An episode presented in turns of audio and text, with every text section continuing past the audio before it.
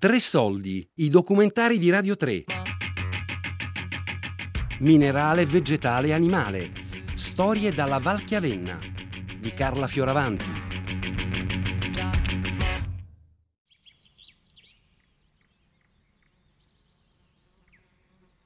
Oltre che alla costruzione alpina, dobbiamo tenere presente che tutte le rocce della valle sono ricoperte da vari strati sedimentari che possono essere quaternari oppure anche di epoche glaciali, di ere glaciali. Tutto questo materiale sormontato che è andato a tappare le ferite della costruzione dell'impacchettamento alpino non è legato all'impacchettamento alpino. Ciò sta a significare che ogni tanto l'acqua non è, non è tutta permeabile la, la montagna e cosa fa? La fa franare, butta avanti questi sedimenti, questi materiali, queste rocce, le fa sgretolare un po' alla volta. Subiscono le, tutti il, i torrenti praticamente, sono di carattere eh, alluvionale e tutti i detriti vanno a valle. Quelli che sono in zone buone, bene appoggiati su dei pianori o degli eh, abbassamenti di epoche terziarie o quaternarie, stanno stabili. Gli altri saranno sempre soggetti a movimenti. La situazione geologica in Valchiavenna, indicata da Alvaro, sottolinea le caratteristiche dei minerali e le condizioni climatiche che portano i movimenti delle frane. Saulo svela il comportamento delle piante in relazione ai terreni franosi e Luciana il comportamento animale in caso di frane. L'artista Vanda Guanella, che ha sempre vissuto e ritratto la Val Chiavenna, riflette sulla condizione di precarietà e Antonio sul pericolo che si percepisce. L'unicità della valle con il suo suono ci raggiunge attraverso la voce dell'artista Silvia del Grosso, che racconta la recente frana del Cengalo e insieme a Saulo la frana che ha cancellato Piuro nel 1618. Il senso di caducità e delle sensazioni umane affiorano nei racconti degli artisti Bruno Ritter e Matteo Lisignoli. Noi osservando la montagna vediamo gli alpeggi, gli alpeggi quelli piani che hanno 300, 400, 500 anni che sono stati trasformati in alpeggio perché sono state delle depressioni del terziario, del quaternario e le hanno usate così. Quelle probabilmente sono stabilizzate, le altre più recenti subiscono il movimento, come tutta la catena alpina sappiamo benissimo che è in fase ancora di sollevamento.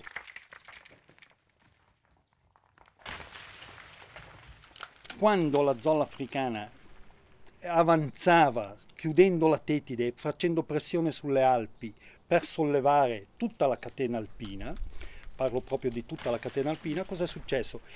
Un trucciolo di questo mantello della crosta oceanica è caduto sulla Valchiavenna perché ancora era in fase di sollevamento, era più bassa. Sollevandosi si è trovato qua come se ne è trovato uno in Valmalenco, uno in Ticino e in altre poste del mondo. Quella crosta lì che da Prata a Bondo ha uno spessore di 5 km, non di più, in totale è stato fatto degli studi così, che è la pietrolare, non è incastrata nell'impacchettamento alpino, ma è sormontata, è proprio un trucciolo caduto sopra.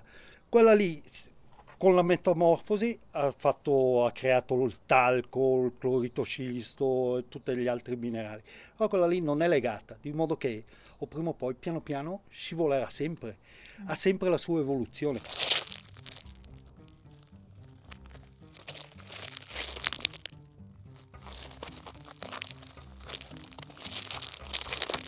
La pietra indica in modo esemplare ciò che è stabile e imperituro e in molte culture rappresenta la potenza divina. Stupisce la capacità che le pietre hanno di produrre scintille o cadere dal cielo, come stupiscono le loro forme particolari. In molti racconti mitologici, gli esseri soprannaturali e gli uomini nascono dalle rocce.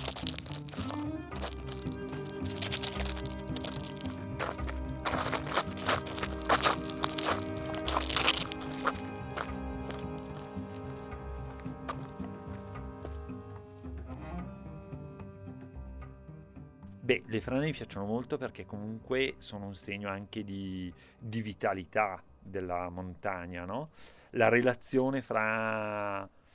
Uh, che, che, ci guardo io, che vedo io, è questo. Vabbè, mh, Sicuro la situazione climatica è un discorso, cioè temperatura, per cui piogge, eh, gelo che penetra, si sfalda, aumento della temperatura, ma anche aumento costante della temperatura tra il giorno e la notte, per cui queste rocce si cuociono man mano. Non teniamo più presente che la temperatura aumenta e le, le montagne veramente cuociono, cuociono perché comunque rimane, si scalda, cioè le pietre si scaldano e accumulano calore. Non a caso qua è possibile coltivare molte cose, perché grazie ai terrazzamenti che sono fatti di pietra ci sono i vigneti a sud delle Alpi, cioè hai l'ulivo, potresti coltivare i mandorli, i banani a volte, cioè, per cui abbiamo dei vantaggi, no? il microclima dato dalla roccia. Gli alberi, gli alberi sfaldano le rocce perché ci sono degli alberi veramente che possono trattenere, per cui con le radici arginano, eh, come dire, arginano i pendii più scoscesi dal dilavamento, per cui da pioggia improvvisa l'albero con la chioma, con le foglie crea ombrello, fa filtrare l'acqua, come dire, più con calma, più, più protetta e sotto così. Però sulle rocce, oppure radici piccole, minuscole che trattengono. Però ad esempio ci sono degli alberi che spaccano spaccano, cioè è il bagolaro che da noi è chiamato spacasas, Uh, lo dice lunga, cioè voglio dire le radici a fittone che sono dei cugni infilati nelle rocce e che portano dentro in profondità, cioè veramente diventano del, dei martelli che aprono. Pericolo c'è, bisogna non pensarci e vivere sperando che non vengano. E sia la montagna sia le valli. Avere sempre un po' di, come si dice, fiducia, perché il pericolo c'è. E dai, ehm, dai tempi che dicevo, da 50-60 anni fa adesso, il pericolo è aumentato per il bosco e cioè prima era coltivo anche sulla montagna oggi no. È degrado, molto un degrado forte per qua. Per la, non per qua, per la montagna e per noi.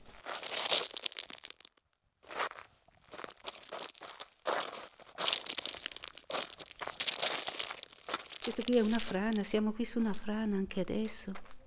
Poi soprattutto il fatto che eh, quando, quando, quando, succedono queste calamità, a me è successo di avere delle, delle, dei momenti proprio di, di, di sconvol- sconvolgimento, di vedere che si franava tutto e avere delle paure, dei timori, proprio delle, delle sensazioni di, di eh, come si dice, come di, provvisorietà, di, di, di, di, precarietà, di, eh sì, sì, sì. Una piccola frana, cioè pochi metri perché scende una slavina e porta via anche la cotica erbosa o scende una, una slavina o un sasso e si porta via un albero, per cui lo sradica.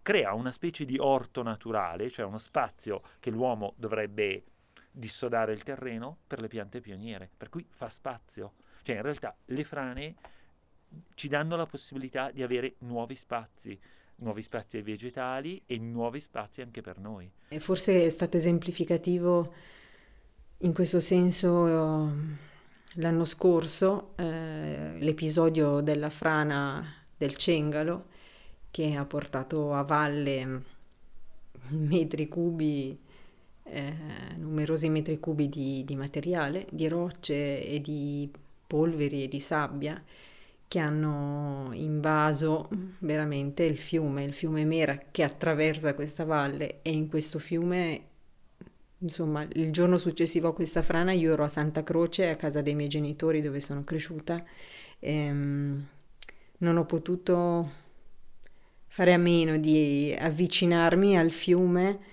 e riprendere eh, questo suono, il suo suono ed era secondo me chiaro che quel suono era il suono del cengalo, era il suono del cengalo che stava passando di lì. Mm. E poi questo cingolo è arrivato fino al lago di Como, eh, ma passava da lì. E questo mi è stato, è stato chiaro che, che la valle era assolutamente una. La frana prima di tutto è una cosa improvvisa e per cui la paura non la controlliamo, cioè è una sorpresa.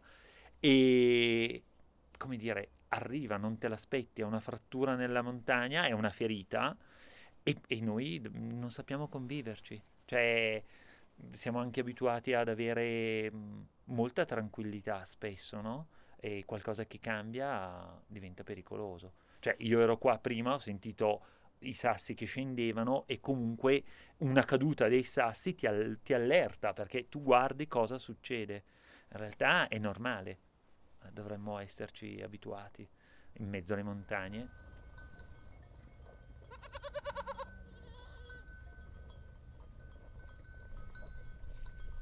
Uh, ogni tanto quando passano sopra un po' le capre passano sopra un posto un po' precario cadono uh, iniziano pochi sassi poi da pochi diventano tanti e cade una bella frana e alcuni animali quelli che si trovano so- sotto eh, ci rimangono lì e muoiono lì e rimangono schiacciati. E quelli vanno in, in uh, cibo per i corvi aquile e altri animali che si nutrono di loro volpe e roba varia. Ormai è tutto, tutto è utile a qualcosa. Ecco e poi una volta è, è caduto un branco di pecore da una roccia, no? è caduta e poi io sono andato a disegnarli e erano come esseri umani, no? ammucchiati no? e poi un po' mangiati da, da, so, da bestie e roba così. E, e, tu avevi come quella sensazione di un lago di concentramento, no? Chiaramente noi eh, siamo legati alla nostra valle, perché ha anche tanti punti di forza, eh, siamo persone molto forti per stare inver- in, uh, passare l'inverno in fondo a queste valli. Però è chiaro che bisogna, secondo me, bisogna avere anche una consapevolezza di dove siamo, altrimenti eh, ci annulliamo perché in fondo a queste valli ci sono energie molto forti, però se noi non riusciamo a convivere con queste energie ci autodistruggiamo. Quello è il Palazzo Vertemate Franchi, è un palazzo del Cinquecento che è sopravvissuto, è uno dei pochi edifici sopravvissuti alla frana di Piuro del 1618. Il sito di Piuro in realtà è più, è, più, è più in su, è quello che vedi sopra e questo è l'abitato di Borgonuovo con i prati di Scilano. La frana è caduta dal monte, dal monte Conto eh, sulla sinistra orografica del fiume Mera e, um, è scesa coprendo tutto l'abitato di Piuro. E quest'anno sono 400 anni nel 1618, quindi sono già 400 anni che Piuro è scomparsa. Ha modificato notevolmente, credo, il paesaggio della valle. Ha sicuro modificato il corso del fiume Mera, eh, perché prima scendeva eh, molto più a, a, monte, a piedi della, della montagna, per cui da qua sulla destra scendeva e l'ha spostato completamente quasi al centro della valle. È già la modifica di un fiume, no? Un fiume così importante che comunque scorre da, da fondo alla Val Bregaglia fino nel lago di Como e così. Praticamente da Chiavenna al confine ci sono 10 km, eh, sono 6 km da, da Borgo Nuovo e si è già oltre confine vabbè, ad esempio l'anno scorso d'estate quando è scesa questa frana del Cengalo, che comunque ha coperto una parte di una vallata alpina, in, per cui nella Val Bondasca, seppellendo completamente il, l'alpeggio, per cui tutte le cascine, le stalle, eh, così, e invadendo il borgo di Bondo, cioè fino a un paio di metri di, di fango, per cui eh, pietre, fango, terra, ma più che altro pietre, pietre che, che, si sono veramente sfaldate, cioè come se la roccia non è più in forma di pietra a blocchi, ma eh, sciogliendosi la parte, il permafrost, ha veramente portato giù un materiale come se fosse lava, una cosa... Eh, polverizzata. Eh, polverizzata, una cosa di un grigio, ovviamente mm. del grigio di quelle pietre lì, ed è veramente una cosa compatta, cioè che, che, scorre e riempie qualsiasi cosa, cioè invade veramente le case e le cose, perché le pietre rompono, ma quello era veramente liquido.